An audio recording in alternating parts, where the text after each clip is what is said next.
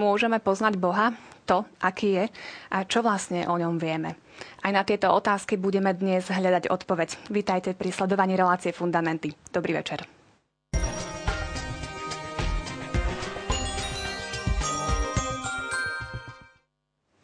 Aj dnes sa budem v štúdiu rozprávať s mojimi hostiami, ktorými sú Pavel Strežo zo spoločenstva Novej evangelizácie. Vítajte. Ďakujem. A katolický kňaz, morálny teológ Marek Krošlák. Pekný večer aj vám. Dobrý večer. Ešte skôr, ako sa začneme venovať našej téme, ktorá je vlastne zhrnutá v prvej kapitole katechizmu katolíckej cirkvi a venuje sa práve poznaniu Boha a o túžbe človeka po Bohu. Skôr si teda zhrnieme tú predchádzajúcu reláciu a to formou otázok. Tieto ktoré som vám položila pred mesiacom. Tu mám správne odpovede a z nich vyžrebujeme šťastlivca, ktorý dostane dnes katechizmus katolíckej cirkvi. Takže poďme pekne na tie otázky. A prvá otázka bola, kto koordinoval práce na najnovšom katechizme katolíckej cirkvi. Jozef Ratzinger, Jan Pavol II, Pavol VI. Správna odpoveď je Jozef Ratzinger, Mnohí ale písali aj, že Jan Pavel II. Mám to teda hosti na to, aby nám to trošku ozrejmili. Marek, skúste nám teda povedať, prečo to nie je Jan Pavel II, ale prečo Jozef Ratzinger? Možno sa niektorí pomýlili práve v tom, že si nestihli alebo ne, nevšimli ten rozdiel, že Jan Pavel II dal impuls k tomu, aby sa vytváral katechizmus, aby sa spravil katechizmus, ale poverený koordináciou komisie, ktorá spravila konkretizáciu katechizmu, tak bol práve kardinál Josef Ratzinger. Tu je ten veľký rozdiel. Jan Pavel II bol pápežom, ktorý dal podnet, ale práce koordinoval Josef Ratzinger, ktorý nakoniec aj vytvoril komisiu, z ktorej zišiel terajší katechizmus katolíckej cirkvi. A ten Pavol VI? Pavol VI možno bol viac asi chyták zo strany tvorcov relácie, ale aj v tom zmysle, že samozrejme, že katechizmus katolíckej cirkvi vzýšiel z druhého vatikánskeho koncilu, alebo aj z náuky druhého vatikánskeho koncilu, ktorá zhrnula celú tradíciu 2000, takmer 2000 ročnej existencie cirkvy a bol to práve pápež Pavol VI, ktorý podpisoval všetky dokumenty, ktoré vzýšli z druhého vatikánskeho koncilu. Poďme teda k druhej otázke. Ako sa volal prvý katechizmus? E, Poha Všeobecné katechetické direktórium, alebo rímsky katechizmus, alebo katechézy tradente. Tu bola správna odpoveď rímsky katechizmus. Teda prečo, kedy vznikol Rímsky Veľmi v krátkosti. V krátkosti už sme hovorili o tom presne pred mesiacom. Rímsky katechizmus bol vlastne reflexiou na Tridentský koncil, 16, ktorý bol v 16. storočí. Bola to odpoveď na protestantskú reformu a rímsky katechizmus bola určitým spôsobom katechetická pomocka, náboženská pomocka pre poznanie obsahu viery, obsahu viery na základe dokumentov Tridentského koncilu pre vtedajších kňazov, biskupov a samozrejme aj širokú verejnosť, teda aj všetkých veriacich lajkov. A poďme k tretej otázke. Čomu sa venuje bod 25 katechizmu po A pastoračnej zásade, definícii katechézy alebo adresátom katechizmu? Tu je správna odpoveď pastoračná zásada. Mm, Pavel, môžete nám teda trošku v krátkosti zhrnúť, teda, čo to je za zásadu? Minulé sme sa tomuto bodu už nestihli dostať. Tá pastoračná zásada je veľmi jasná a myslím si, že každému logická. A to je to, že ak niekoho nemilujem, tak mu nemôžem do života niečo hovoriť, lebo to odo mňa nepríjme. Ehm, takúto istú inštrukciu dáva svätý Pavol Timoteovi v prvom liste. Hneď Timoteovi hovorí, že cieľom nášho vyučovania je láska z čistého srdca. Čiže um, ak chcem niekomu niečo odovzdať a chcem, aby to prijal, tak ho najprv musí milovať, lebo len človek, keď sa cíti milovaný, je ochotný príjmať aj spätnú väzbu, aj kritiku, aj naučenie, aj, aj všetky veci, ktoré, ktoré mu podávam. Takže preto pastoračná zásada, um, a to je to, aby sme milovali církev, za ktorú Pán Ježiš zomrel, a, a preto ju vyučujeme a formujeme. Takže to je v krátkosti zhrnutý ten bod 25. Ja teraz vyžrebujem niekoho, kto získa katechizmus katolíckej cirkvi a je to máme tu a Mariana Kutna z Močenka. Takže srdečne blahoželáme a my ideme teda pokračovať ďalej v našej debate. E, poďme si na úvod tejto relácie prejsť trošku ešte štruktúru katechizmu, aby sme teda potom pekne po poriadku prešli k našej dnešnej téme. Takže Marek, nech sa páči, skúsme si to zhrnúť. Už minulé, pred mesiacom sme trošku naznačili štruktúru katechizmu a povedali sme, že vlastne komisia, ktorá vznikla ktorú koordinoval Josef Ratzinger, tak e, bola, e, si, si dala za cieľ e, určitým spôsobom podať tú bohatú, veľmi širokú a samozrejme veľmi komplexnú náuku katolíckej cirkvi a išla podľa, možno povedať, podľa takého určitého tradičného vnímania, aj tradičnej katechézy. Zobrala si za príklad cirkevných odcov, potom samozrejme aj tie teologické sumy 12., 13., 14. storočia, kde vrchol predstavuje teologická suma svätého Tomáša Akvinského. A dnes tu máme tú štruktúru katechizmu, ktorá zhrňa celú tú tradíciu církvy. A to takým spôsobom, že prvá časť katechizmu sa venuje obsahu viery. To znamená, že ak sa, chceme, ak sa považujeme za veriacich a chceme byť veriacimi, najskôr nevyhnutne musíme poznať obsah našej viery a preto aj prvá časť katechizmu nesie názov, tak ako to máme v bode 13, symbol viery, ktorý potom neskôr rozvinutý, aspoň tak v krátkosti v bode 14. To znamená, že obsah viery, ktorý katolická církev postupne vo svetle svätého písma a tradície rozvinula, nejakým spôsobom viac vyvinula a možno niekedy až explicitným spôsobom vysvetlila, tak ten sa nachádza práve v tej prvej časti. Potom je druhá časť a to máme sviatosti viery. To znamená odpoveď zo strany človeka, ktorá zároveň ale nie je len vlastnou nejakou iniciatívou, ale aj Božím darom, lebo vieme dobre, že sviatosti sú viditeľnými znakmi neviditeľnej milosti. To znamená, že ak my aj v samotných sviatostiach odpovedáme, tak odpovedáme na Božú iniciatívu v našom živote. Nakoniec aj ten samotný obsah viery je uh, určitým spôsobom a vždy prioritne je iniciatívou Boha.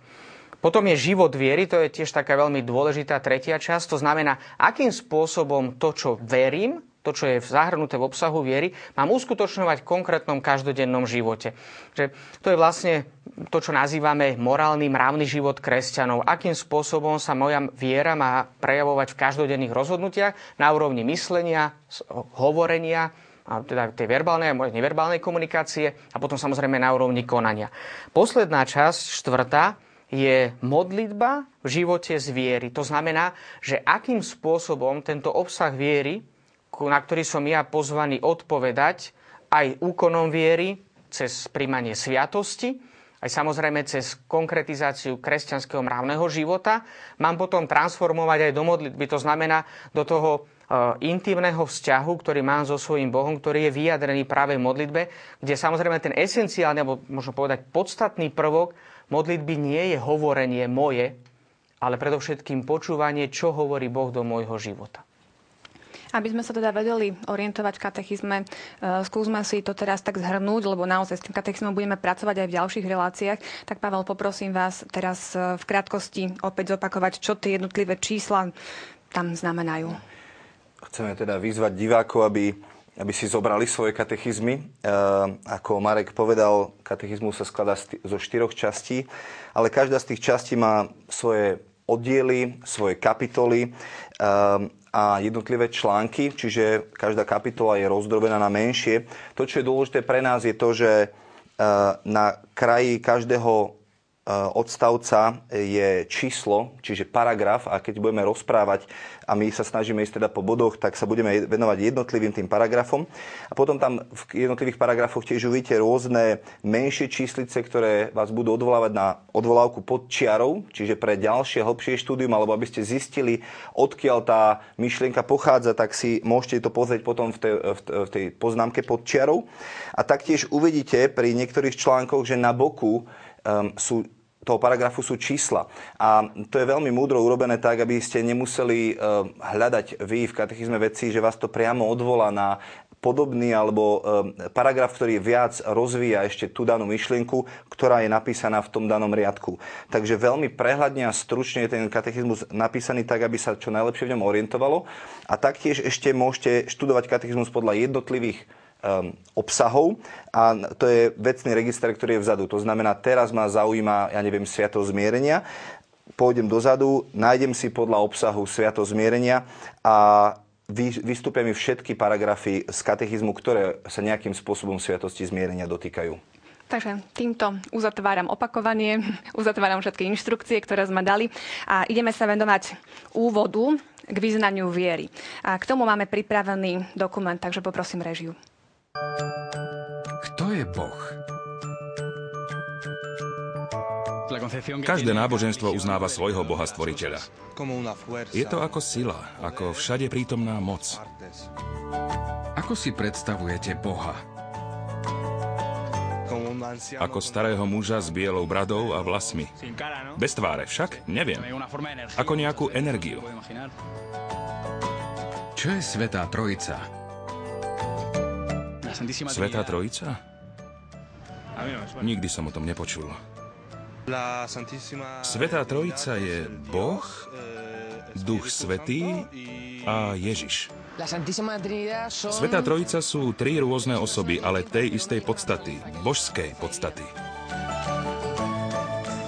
Druhá časť. Verím v Boha Otca Všemohúceho.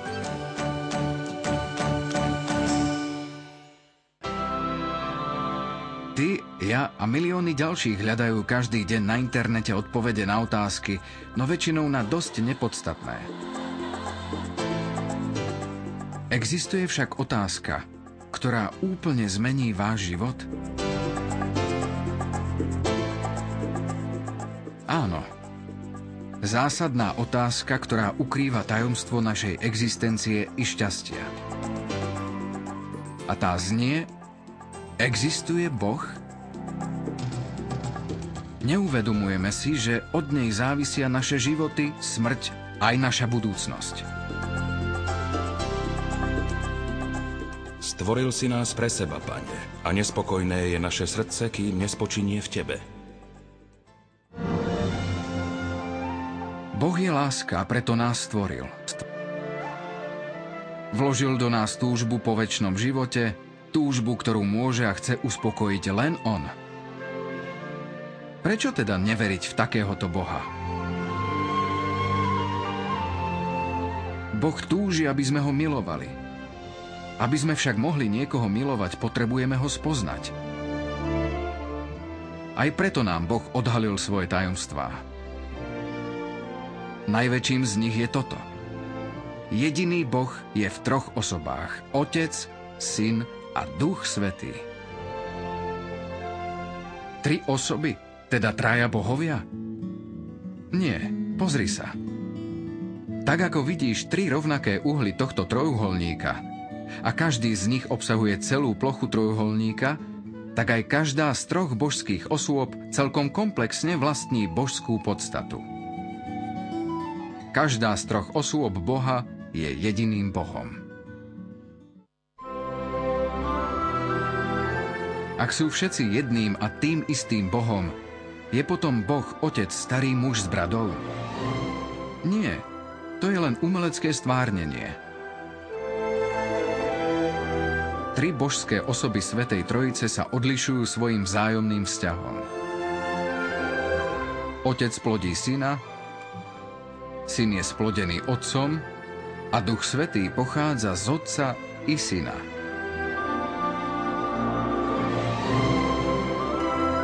Božské osoby nekonajú rôzne, ale v jednote.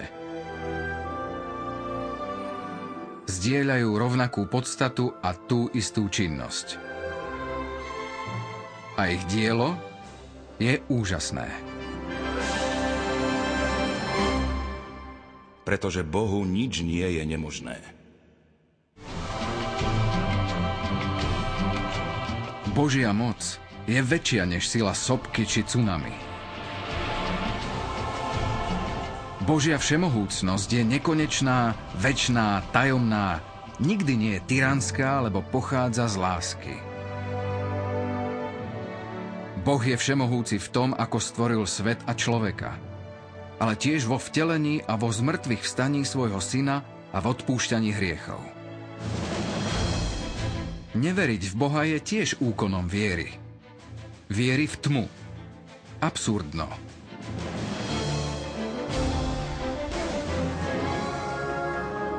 Ako ma ovplyvňuje viera v Boha? Ak veríte, že máte Otca, ktorý vás bezhranične miluje a čokoľvek pre vás urobí, musíte ho najprv poprosiť o pomoc. Neustále mu vzdávať vďaky, byť veselý a napriek všetkému mu dôverovať.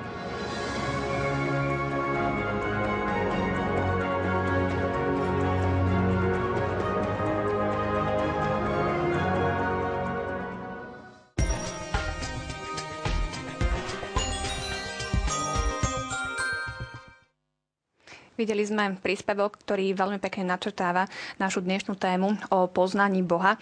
Do našej diskusie sa môžete zapojiť aj vy, milí televízni diváci, a to na známe kontakty, ktoré vidíte aj na televíznych obrazovkách. A to buď SMS-kou na číslo 0905 208 209 alebo mailom môžete poslať svoju otázku alebo postreh na adresu fundamenty.tvlux.sk. Takže poďme teda pekne debatovať. Čaká nás veľmi príjemná téma. Ja verím, že bude veľmi hodnotná aj pre našich televíznych divákov. Ja nadviažem na jednu vetu z tohto dokumentu a to, aby niekto mohol niekoho milovať, musí ho poznať.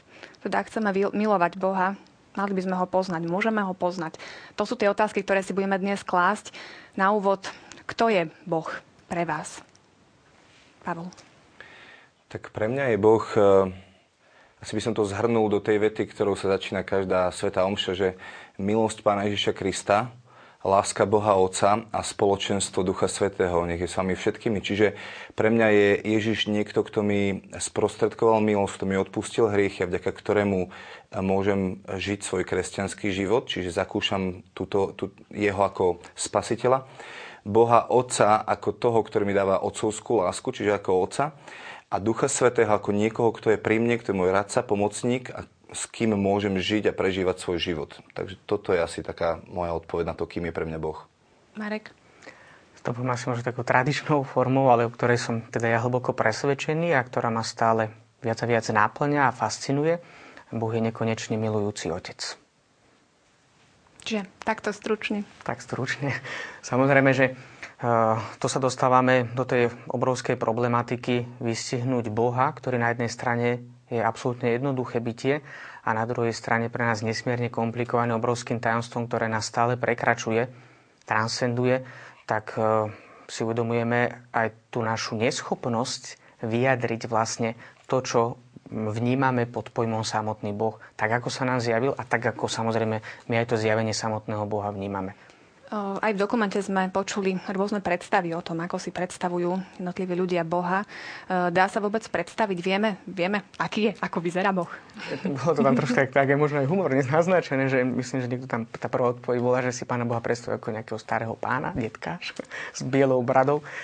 Tak to sú také asi tie typické falošné predstavy o Bohu, ktoré niekedy môžu byť. Samozrejme, že tu sa dostávame do tej tiež takej tej ľudskej ťažkosti vnímania nadprirodzených skutočností, lebo Boh je pre nás nadprirodzenou skutočnosťou.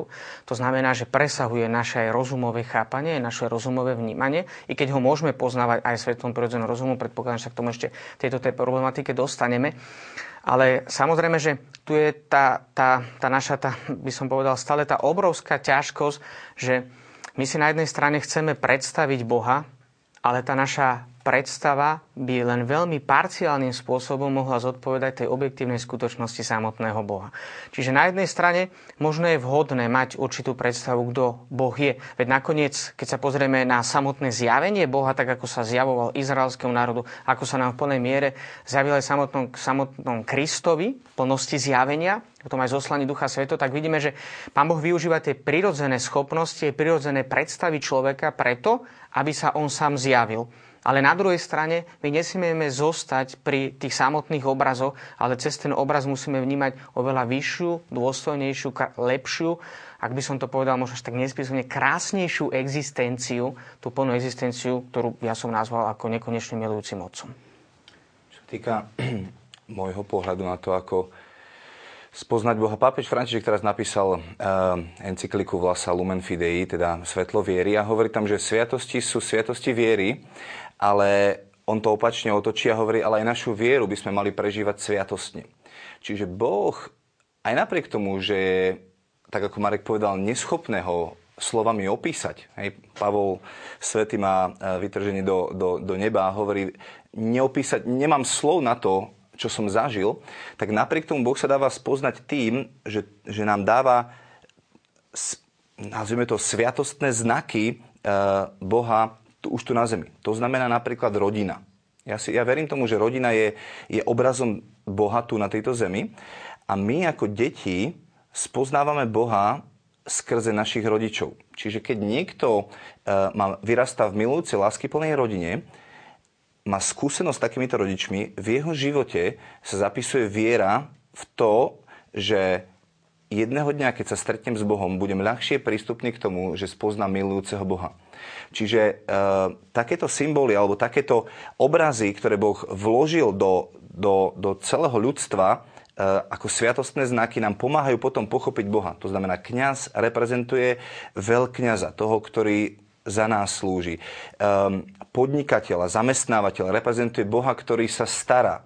Čiže to povolanie pre človeka, jednak vznešné povolanie e, podobať sa Bohu, ale na druhej strane Boh, ktorý sa sám dáva spoznať cez tieto viditeľné znaky, ktorých sa môžeme dotknúť a otvoriť sa pre poznanie neviditeľného Boha. Je správne, keď niekto si možno vytvorí taký svoj obraz o Bohu a že mu to pomáha pri prežívaní tej viery, alebo nie je to správny nejaký taký postoj?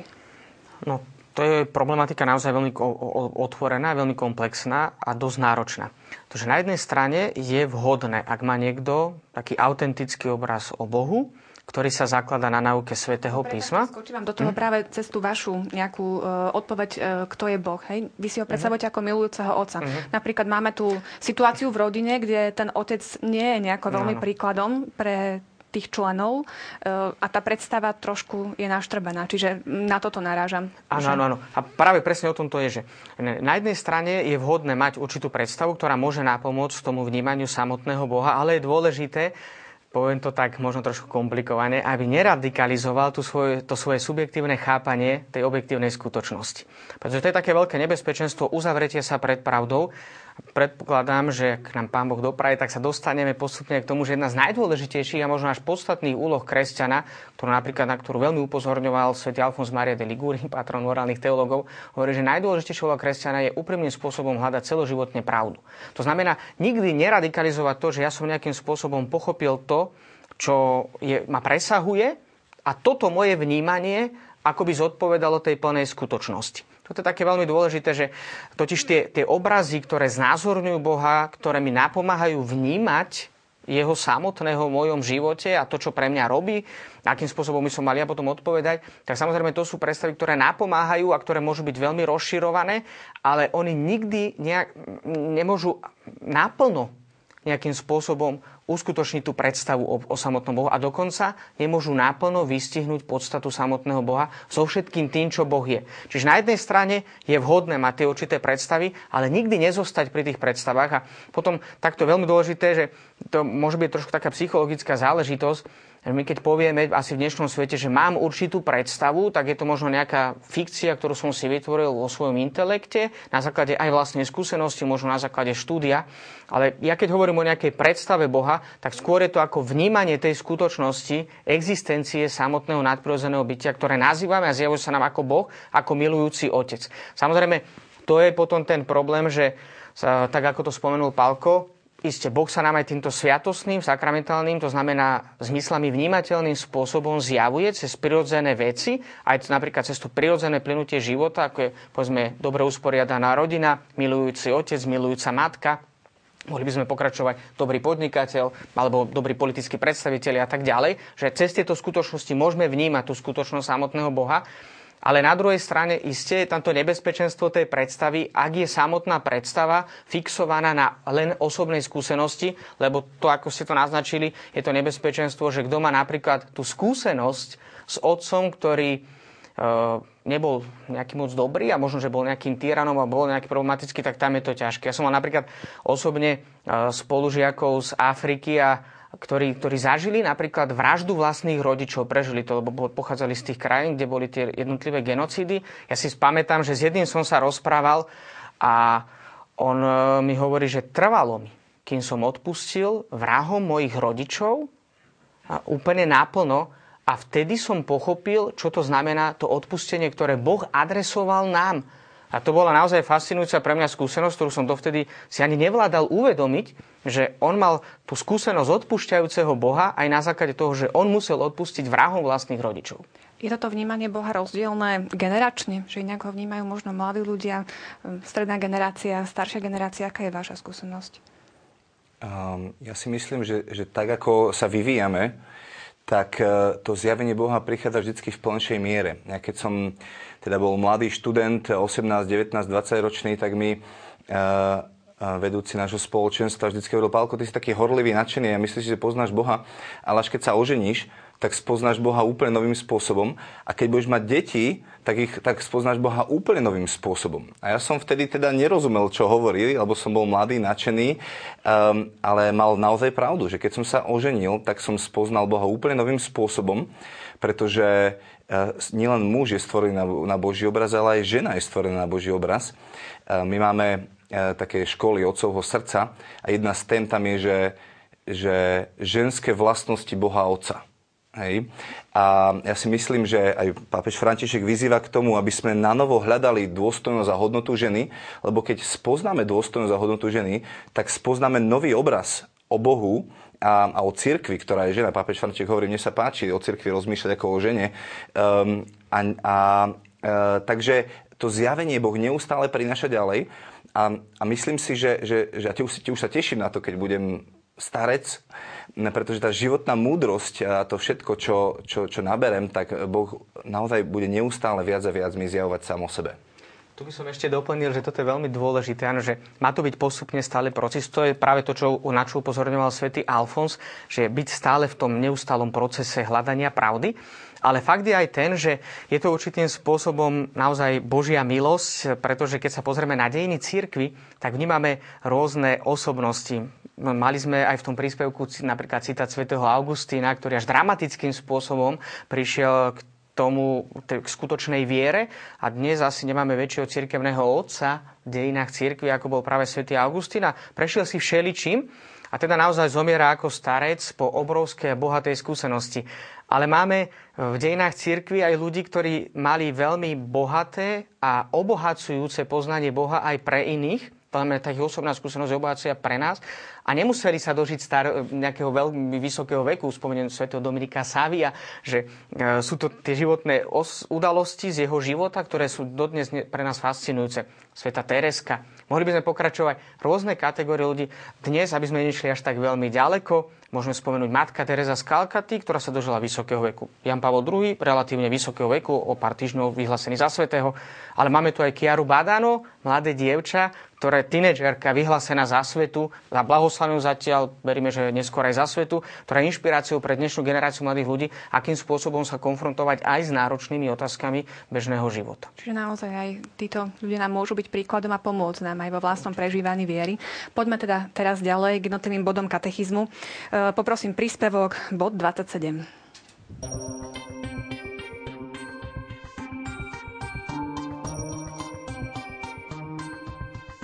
Túžba po Bohu je vpísaná do srdca každého človeka, lebo človek je stvorený Bohom a pre Boha. Boh neprestáva priťahovať človeka k sebe a jedine v Bohu nájde človek pravdu a šťastie, ktoré neprestajne hľadá.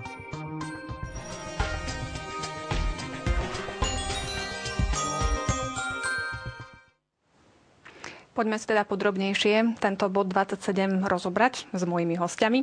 Takže ideme. Túžba po Bohu je vpísaná do srdca človeka. Ako sa to prejavuje? Ako to pociťujeme, túto túžbu? Ja si myslím, že základná túžba je túžba po šťastí. Každý človek túži byť šťastný a, a toto je jedna z základných vecí, ako človek túži po Bohu. Bo Boh je väčšie šťastie. Druhá vec je, že túži po láske. Každý človek túži po láske, lebo je stvorený pre lásku a z lásky a Boh je láska.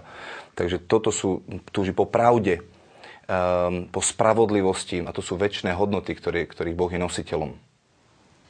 Autorom by sme mohli Aj povedať autorom. autorom. Tá túžba po Bohu je vpísaná do srdca človeka. Zaujímavým spôsobom otvára katechizmus celú vlastne svoju náuku, zahrnutú v dejinách katolíckej cirkvi. Na jednej strane je to náuka, ktorá sa zakladá na učení svätého písma, ale je to zároveň aj náuka, ktorá je verifikovaná v dejinách církvy. Už som spomenul aj v tom predchádzajúcej, predchádzajúcej časti e, svätého Augustína, ktorý sám to hovorí veľmi jasne aj vo svojich vyznaniach, že naozaj niekedy až drastickým, radikálnym, niekedy veľmi pomileným spôsobom hľadal Boha a dokonca on hovorí veľmi jasne, že tá jeho túžba po Bohu sa prejavovala aj v tom, že sa niekedy zvráteným spôsobom vrhol na krásu stvorenia a nedokázal spraviť ten ďalší veľmi dôležitý krok cez krásu stvorenia, aby prišiel k pôvodcovi samotnej krásy alebo krásna ako takého.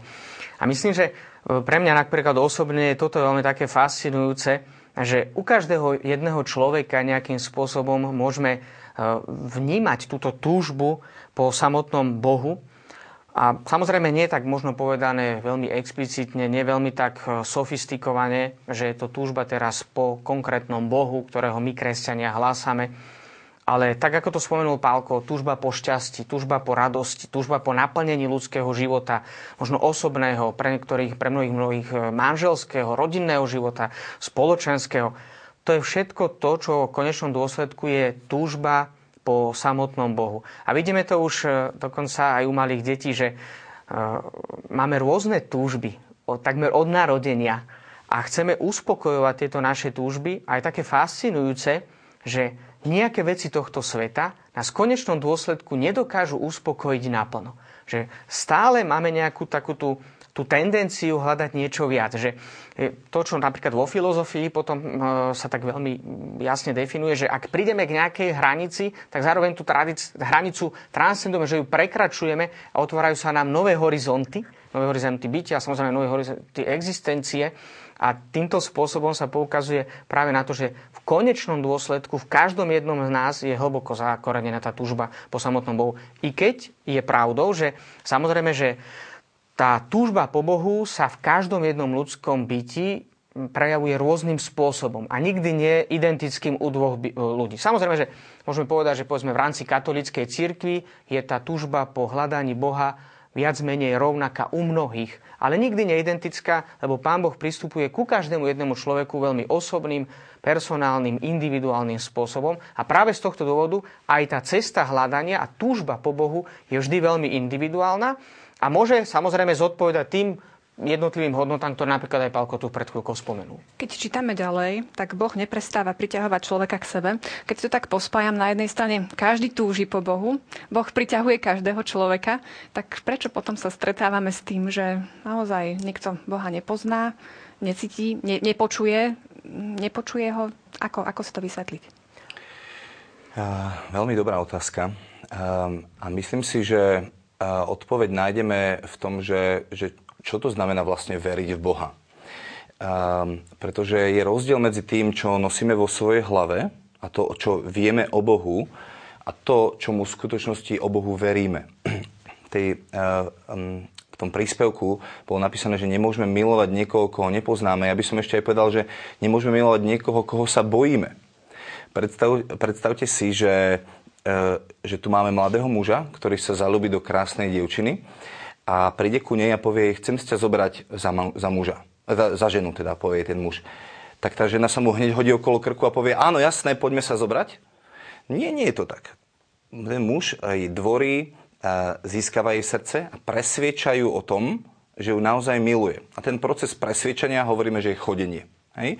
A až do toho bodu on ju neustále presvedčia, nosí jej kvety, vyznáva jej lásku, dokazuje svoju lásku a starostlivosť v mnohých situáciách a ona ho zakúša v týchto situáciách, až kým nadobudne vnútorné presvedčenie, že sa mu môže vydať a vtedy sa za neho vydá a muž sa okolo ženuje, obklopí sa ženou hej, a stávajú sa jedným.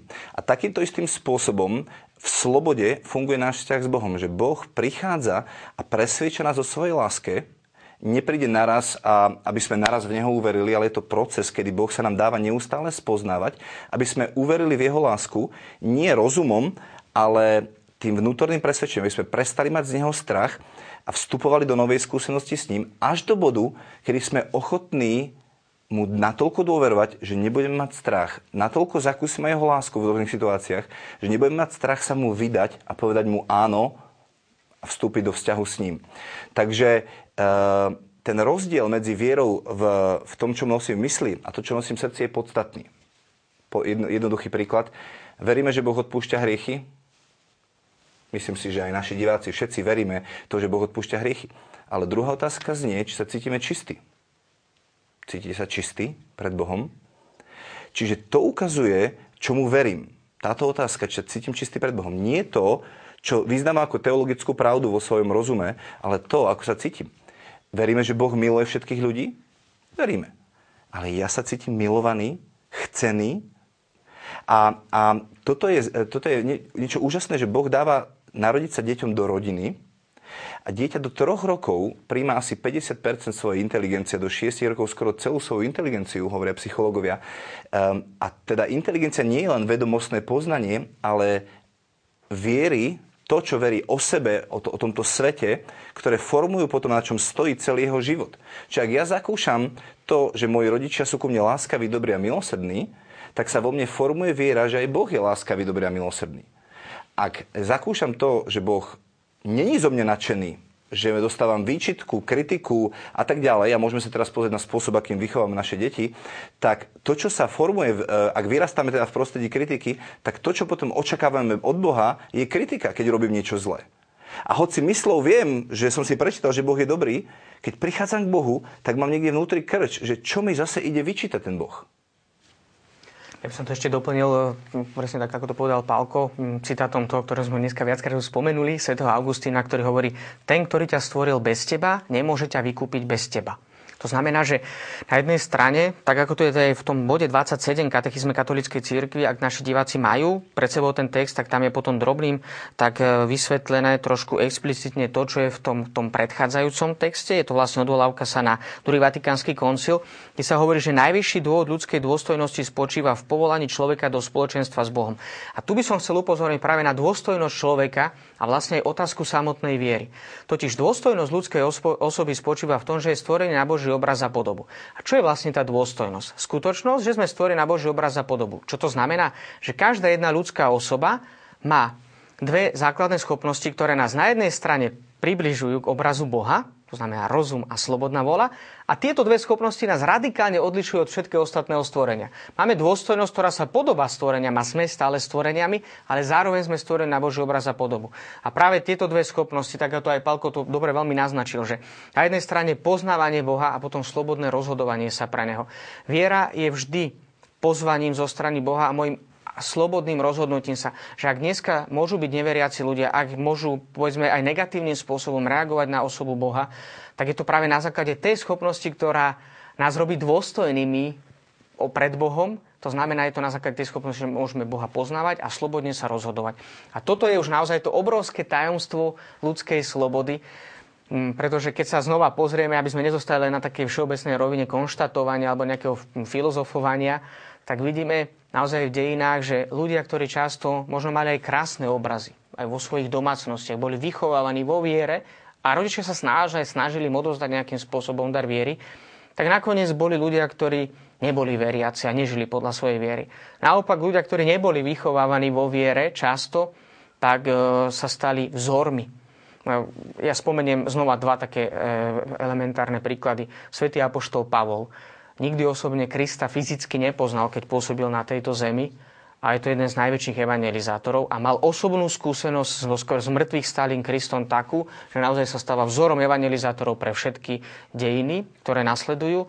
A potom samozrejme opäť svätý Augustín, ktorý sme dneska viackrát spomenuli. Človek, ktorý dramatickým spôsobom hľadal Boha a on sám hovorí, vrhal sa na rôzne veci, ktoré odzrkadovali tú jeho túžbu po šťastí, po radosti, až nakoniec našiel Boha. A vidíme, že to stretnutie sa s Bohom zrazu prišlo k tomu, že je vzorom pre každého z nás.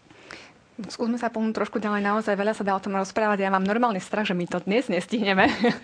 tak poďme ďalej. Mám tu uh, ešte takú jednu poznámku uh, a tým by sme mohli ukončiť práve túto prvú časť. Uh, práve pri bode 28 je potom odvolávka na bod 843, kde sa hovorí o iných náboženstvách. Ideme teda, rozprávame o tom hľadaní Boha. Hľadajú ho aj iné náboženstva. Ako vieme my, že hľadáme správne? Že sme na tej správnej ceste. Ja si myslím, že jeden veľký podstatný rozdiel medzi kresťanstvom a všetkými ostatnými náboženstvami, všetky náboženstva hovoria o tom, čo všetko musím urobiť ja, aby som sa k Bohu dostal. Aby som ho mohol si uctiť správnym spôsobom, aby som sa mohol čo najlepšie modliť. Ale kresťanstvo hovorí o tom, čo všetko urobil Boh, aby získal nás. A, a toto je podľa mňa veľmi zásadný rozdiel, pretože ktorýkoľvek možno buddhista by nás choval do vrecka v tom, koľko hodín sa on modlí a postí a napriek tomu nedokáže vstúpiť do toho odpočinku viery, e, do, do toho poznania, že som milovaný a chcený. Ten, ten bod 28 hovorí o tom, že teda všetci sa snažia úctievať Boha, človek je náboženská bytosť, my vždycky budeme niečo uctievať v živote a potom sa staneme takým istým, ako to, čo uctievame. Ale otázka znie, že čo je to vlastne uctievanie? Ehm, ja si myslím, že jeden z takých najkrajších spôsobov a definícií, ktoré katechizmus hovorí, je, že, že uctievanie znamená, že viem, že som stvorený na Božiu radosť. A potom čokoľvek, čo robím, je, je, je to preniknúť týmto vedomím, že to robím z lásky k tomu, ktorý si ma stvoril pre svoju radosť. A ak ja hľadám neustále to potvrdenie, to, to, že ma niekto miluje, že ma niekto príjma, že či som už dostatočne čistý, vždycky príde diabol a povie málo. A ho, modlím sa hodinu denne a diabol povie málo. Hodím sa, modlím sa dve hodiny denne a diabol povie málo. To, to, to vždycky príde do bodu, kedy, kedy diabol povie málo a my sa snažíme viac. A kresťanstvo je práve v tomto jedinečné, že to je o tom, že my sme nemuseli robiť nič a Boh prichádza k nám ako prvý a miluje nás takých, akí sme. Ja som sa poukázať ešte na takú jednu veľmi dôležitú skutočnosť, že samozrejme, že môžeme zostať aj na tejto úrovni, že porovnávať kresťanstvo s inými náboženstvami. V každom prípade aj druhý vatikánsky koncil to vyjadril veľmi explicitne, že má veľmi hlbokú úctu voči všetkým náboženstvám, predovšetkým voči monoteistickým náboženstvám. A to znamená, že v konečnom dôsledku kresťanstvo a každý kresťan by mal byť hlboko zakorenený v tej pravde, o ktorej sme presvedčení, že nám ju Pán Boh zjavil. A to znamená v tomto hlbokom zakorenení v tej pravde, ktorú sme stále pozvaní pohľadať úprimným spôsobom počas celého svojho života, máme aj veľmi hlbokú úctu voči týmto iným, ale naozaj často veľmi úprimným a veľmi hlbokým spôsobom hľadania Boha, to znamená v konečnom dôsledku aj hľadania pravdy. Ja som mal a mám teda aj priateľov aj z iných náboženstiev, sú to predovšetkým moslimovia a pre mňa to vždy také fascinujúce sa s nimi stretnúť a je to také obohacujúce, že každý sme hlboko zakorenení v tomto vo svojej pravde a nikto nechceme presvedčiť niekoho, aby prestúpil na našu vieru, ale zároveň práve ten ich spôsob vnímania skutočnosti je pre mňa vždy aj taký veľmi fascinujúci a veľmi obohacujúci.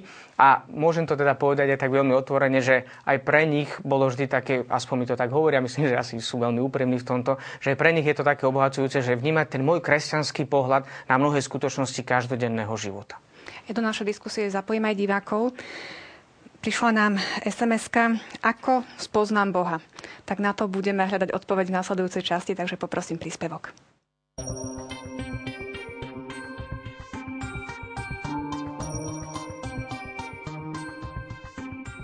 Človek, stvorený na Boží obraz a povolaný k tomu, aby Boha poznal a miloval, keď hľadá Boha, objavuje určité cesty, aby došiel k poznaniu Boha.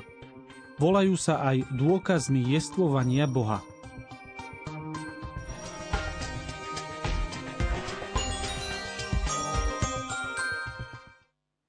V tejto časti teda nadviažem na divackú otázku. Milí televízni diváci, naozaj môžete sa zapojiť aj viacej do našej diskusie. Chodia na maily, vaše postrehy, sme radi. A ak sa vás téma zaujala a máte niečo na srdci, čo sa chcete opýtať mojich hostí, neváhajte, kontakty máte na televíznych obrazovkách. Takže ako spoznáme toho nášho Boha? Tak ako to bolo spomenuté aj v samotnom príspevku, a teda v bode 31, je niekoľko spôsobov, akým spô- môžeme poznať samotného Boha. A katechizmus katolíckej cirkvi vychádza z tej prirodzenej roviny, lebo prirodzenosť predpokladá potom aj nadprirodzenosť, a teda aj samotnú milosť. A teda hovorí o tom, čo geniálnym spôsobom vyjadril svätý apoštol Pavol v liste Rimanom, konkrétne v 1. kapitole 20. verši. To, čo je Bohu neviditeľné, jeho múdrosť, jeho moc, je možno poznať svetlom prirodzeného rozumu. Že tým, že Pán Boh stvoril obra, e, svet, tým, že stvoril to, čo vnímame zmyslami, čo to tým, že stvoril človeka na Boží obraz a podobu, tak e, v samotnom stvorení sa nám odzrkadluje samotný Boh. To znamená, že stvorený svet, tak viditeľný ako je neviditeľný, je odrazom krásy a dokonalosti stvoriteľa. To znamená, tá prvá cesta poznávania Boha je samotné stvorenie. To, čo potom samozrejme aj církev prebrala e, z náuky svätého Tomáša Akvinského, tých známych 5 ciest pre poznanie Boha, to sú určité samozrejme argumenty, to sú tie cesty, to sú není nejaké absolútne argumenty, ktoré nás teraz presvedčia o tom, že Boh tu je, ale sú to cesty, ktorými môžeme poznávať Boh. Ide vždy vlastne od toho kontingentného, transcendentálnemu, mohli sme povedať od tých takých tých partikulárnych jednotlivých častí tohto sveta, znamená od krásy stvoriteľa prísť k pôvodcovi samotnej krásy. A potom samozrejme to také veľmi dôležité, keď zostávame stále na úrovni prirodzeného myslenia, stvorenie samotného človeka, ktorý je stvorený na Boží obraz a podobu. To znamená, že má rozum a slobodnú vôľu a samotnom obraze človeka môžeme spoznávať aj sa, samotného Boha. Ja to teraz trošku skomplikujem. Ako áno, stvorenstvo je krásne, stvoril ho Boh, je to dobré, ale stretávame sa s tým, že dajme tomu, nie každý ten človek je dobrý. No, ako, tak, ako, tak, ako tam vnímať to, toho Boha?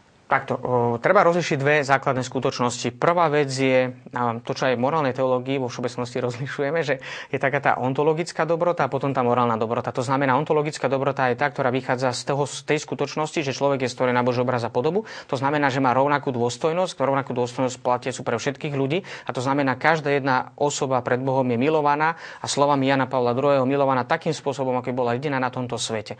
To je tá ontologická dôstojnosť, to znamená, človek je stvorený na Boží obraz a podobu. Druhá je morálna dôstojnosť, ktorá závisí od jeho rozhodnutí a tá sa samozrejme modifikuje na základe toho, či človek koná morálne dobre alebo morálne zlo. A my rozpoznávame práve tú ontologickú dôstojnosť samotného stvorenia a ontologickú dôstojnosť samotnej existencie človeka. To znamená to dobro, samotné dobro, ktoré je odrazom krásy a dokonalosti stvoriteľa. Čiže cez to samotné podstatné dobro človeka alebo podstatné dobro stvorenia, tak prichádzame k samotnej podstate krásy a to znamená aj pôvodcovi samotnej krásy, pôvodcovi samotného dobra. Pavel, aká je vaša skúsenosť, možno aj zo spoločenstiev, ako ľudia vnímajú to poznávanie Boha a ako sa trápia s tým, aby ho, aby ho spoznali? Uh-huh. V tom bode 29 sme to tak vtedy uh, tak načrtli, ale tam bolo napísané, že, že to poznávanie Boha nám môže za, um, zahatiť e, viacero veci a to je napríklad vzbúra proti zlu, ktoré vo svete je náboženská nevedomosť, ľahostajnosť a tak ďalej. Tam si môže ktokoľvek, čokoľvek doplniť, čo jemu bráni e, v tom poznávaní Boha. Dôležité však je to, že Boh neustále prichádza k Bohu a dáva sa mu spoznať. Pán Ježiš povedal, hľadajte, nájdete, klopte a bude vám otvorené. Viete, prečo vám bude otvorené? Lebo Ježiš je dvere. On povedal, ja som dvere k Otcovi a on chce otvoriť dvere každému, kto klope na tie dvere. Takže e, Boh neustále hovorí k človeku a e, je problémom v tom, že my, ho, my to niekedy nevidíme. E, jedna z vecí je napríklad sny veľa ľudí máva sny a, a Boh dáva sny nielen veriacim, ale aj neveriacim. V Božom slove môžete vidieť, že Nabuchodonozor, pohanský král Babylonie alebo faraón majú sny, kedy Boh sa snaží k ním hovoriť preto, aby, aby zabezpečil požehnanie dokonca egyptského národa, ktorý bol v tom čase um, tým pre, prejavom toho, toho zlého pohanského sveta a Boh napriek tomu dáva faraónovi sny o tučných a chudých kravách a chce zachrániť ľudí, lebo miluje človeka. Takže základ je to, že Boh miluje nielen dobrých, ale miluje všetkých ľudí, pretože Ježíš zomrel za všetkých ľudí a neustále vyvíja svoju aktivitu na to, aby sa človeku prihováral. Um, Iná vec je to, že, že môžeme zakúšať Boha skrze jeho dobrotu. V liste Rímanom je napísané v 2. kapitole 4. verši, že je to dobrota Božia, ktorá nás vedie k pokániu. My si niekedy myslíme, že Boh nás privedie k pokániu len tým, že nás bude bičovať a byť a tak ďalej. Ja svoje deti vediem uh, nielen tým, že im dávam pozadku, ale v prvom rade tým, že im dávam e, zakúšať svoju lásku a tým ich vedem k tomu, že spoznávajú mňa a môj charakter ako Boha. Čiže Boh, treba otvoriť oči, hľadať Boha celým srdcom, ako to píše katechizmus, e, keď toho zapojíme celé srdce a, a rozum, tak Boh sa nám dá nájsť. Pretože Boh sa neskrýva pred nami, Boh sa skryl pre nás, aby tí, ktorí ho nehľadajú, aby ho nenašli, ale tí, ktorí ho hľadajú, aby ho našli. Inými slovami, ja hrávam e, schovačku so svojimi deťmi. Moje deti veľmi radi hrajú schovačku. A ja sa im neschovám tak, že ma nikdy nemôžu nájsť. Lebo to by ich za chvíľku prestalo baviť. Ja sa im schovám tak, aby im to trošku som im stiažil, aby ma naozaj hľadali, ale keď ma nájdu, tak majú veľkú radosť, lebo niečo preto museli urobiť a ja sa im chcem dať nájsť. A Boh je presne takýto istý. Čiže ľudia, ktorí ho nehľadajú, ho nenájdu. Ale tí, ktorí ho aspoň trošku hľadajú, tak tie ho určite nájdu. To potom ešte samozrejme je to veľké tajomstvo dedičného hriechu alebo dôsledkov dedičného hriechu, že je zatemnený rozum a to znamená, máme ťažko rozpoznávať niektoré veci a potom samozrejme oslabená ľudská vola. Že napriek tomu, keď niekedy rozpoznáme to, čo je dobro, tak paradoxne sa pre dobro nerozhodujeme. A čo naša reč? Ako sa dá hovoriť o, o Bohu? My tu už skoro 40 minút filozofujeme, rozprávame o Bohu. Vieme vôbec to nejako obsiahnuť? Čo je Boh? Jednoducho slovami. No, ja by som spomenul taký jeden aspekt tejto skutočnosti, že presne, že takmer 40 minút tu hovoríme o Pánu Bohu a, a povedali sme veľmi málo. Na jednej strane asi z toho ľudského hľadiska možno niektoré veci sme zhodnotili tak dosť a obšírne. Ukazuje to na také dve dôležité skutočnosti. Na jednej strane, že my máme schopnosť hovoriť o Bohu, lebo nám túto schopnosť dal Pán Boh tým, že nás stvoril na svoj obraz a podobu a dal nám schopnosti, ktoré nás uspôsobujú na to, aby sme Boha poznali a potom, aby sme túto našu osobnú skúsenosť s Bohom komunikovali iným.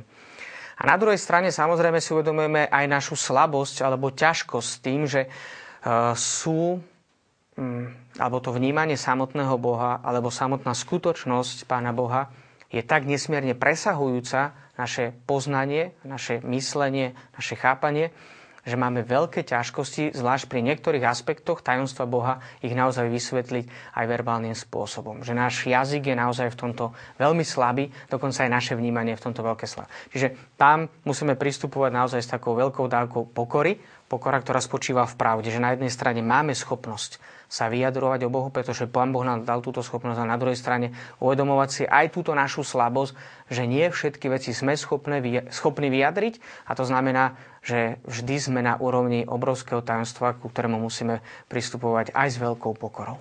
Čo, to, čo uh, môžeme urobiť, keď hovoríme o Bohu, je to, čo Jan Pavel II hovoril, že táto doba nepotrebuje učiteľov, ale svetkov. Čiže moja skúsenosť s Bohom, keď o nej rozprávam, vypôsobuje v človeku túžbu a hovorí si, tak keď to Boh mohol robiť pre tohto človeka, prečo by to nemohol robiť pre mňa? A pápež František v tej novej um, um, encyklike hovorí, že, že Ježišov život bol pre nás modelom, jeho múdrosť, chodenie s Bohom a spôsob, akým žil, nás pozýva do toho, aby sme mali rovnakú skúsenosť. Moja modlitba za posledné obdobie je taká, že tak ako sa modlil Ježiš, kto videl mňa, videl Otca. Ja túžim potom, aby ktokoľvek sa stretne so mnou, videl mňa, aby mu to otvorilo skúsenosť na to, že, že, že bude vidieť Otca. Uh, poviem príklad, nedávno sme mali stretávku zo strednej školy a uh, boli sme najprv v reštaurácii, potom sme išli do takej malej krčmičky. Uh, a môj kamarát, mám dvoch kamarátov, ktorí sú už takí vysokí manažeri, tak jeden zaplatil večeru v reštaurácii, druhý zaplatil tring, teda celú, celú v tej krčmičke. A prišla čašnička, on to celé vyučtoval, nechali 30 eurový tringelt. A tá čašnička úplne nevedela, čo bude mladé dievčatko, nevie, čo robiť. Ja, ja, ja to nemôžem zobrať a, a úplne spanikala, utekla preč. A ja hovorím svojmu kamarátovi, ktorý bol neveriaci, hovorím mu, že naozaj chceš dať ten 30 eurový tringel? A on, on hovorí, že jasné. Tak som zobral tie peniaze, zašiel som na tou čašničkou a povedal som, prosím vás, môžete sem prísť? Usmial som sa na ňu a povedal som jej, viete čo, a ten 30 eurový trigger vám naozaj chceme dať, pretože ste sa o nás vzorne starali, boli ste ako nám milá a, a tak ďalej. A, a chcem, aby ste si ich zobrali.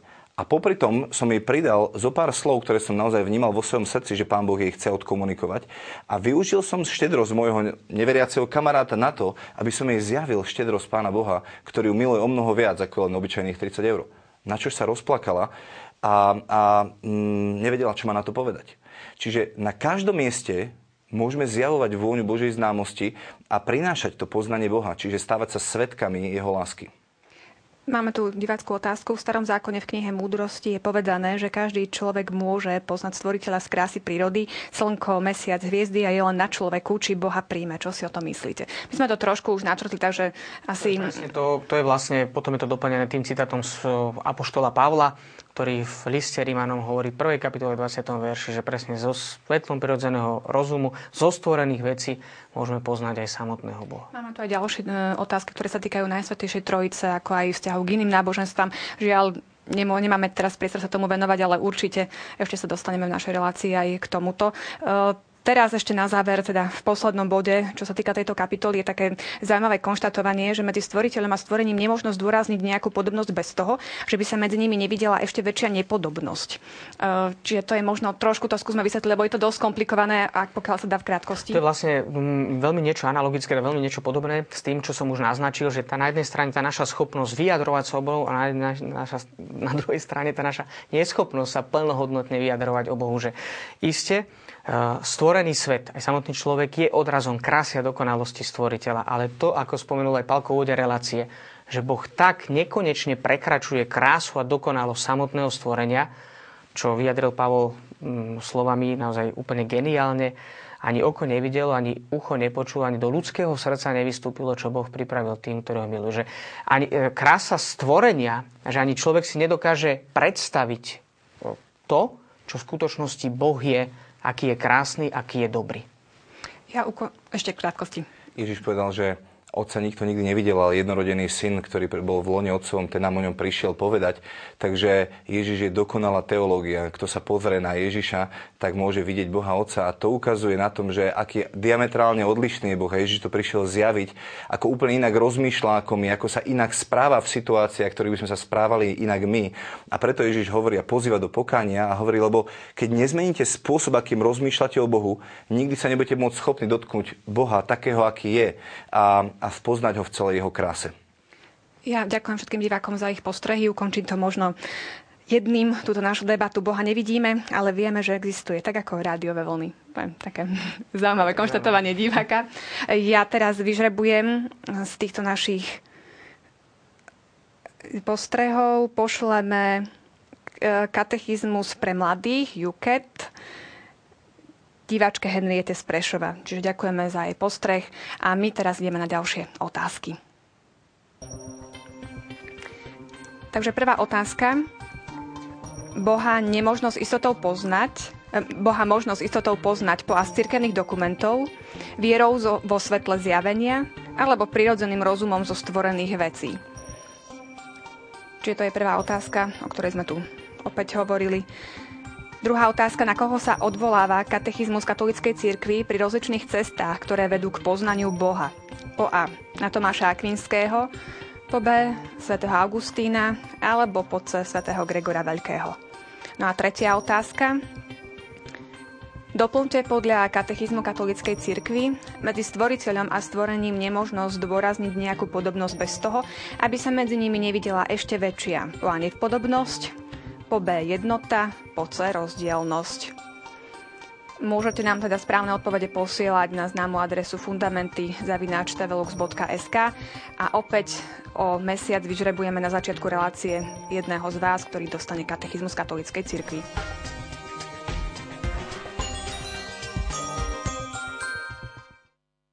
Milí televízni diváci, 55 minút sme vyčerpali. Ja som veľmi rada, že som ich mohla stráviť s mojimi hostiami Pavlom Strežom a Markom Krošlákom. Ďakujem a teším sa teda o 4 týždne na vás. Večer. A teším sa aj na vás, milí televízni diváci. Ďakujem za pozornosť a dovidenia.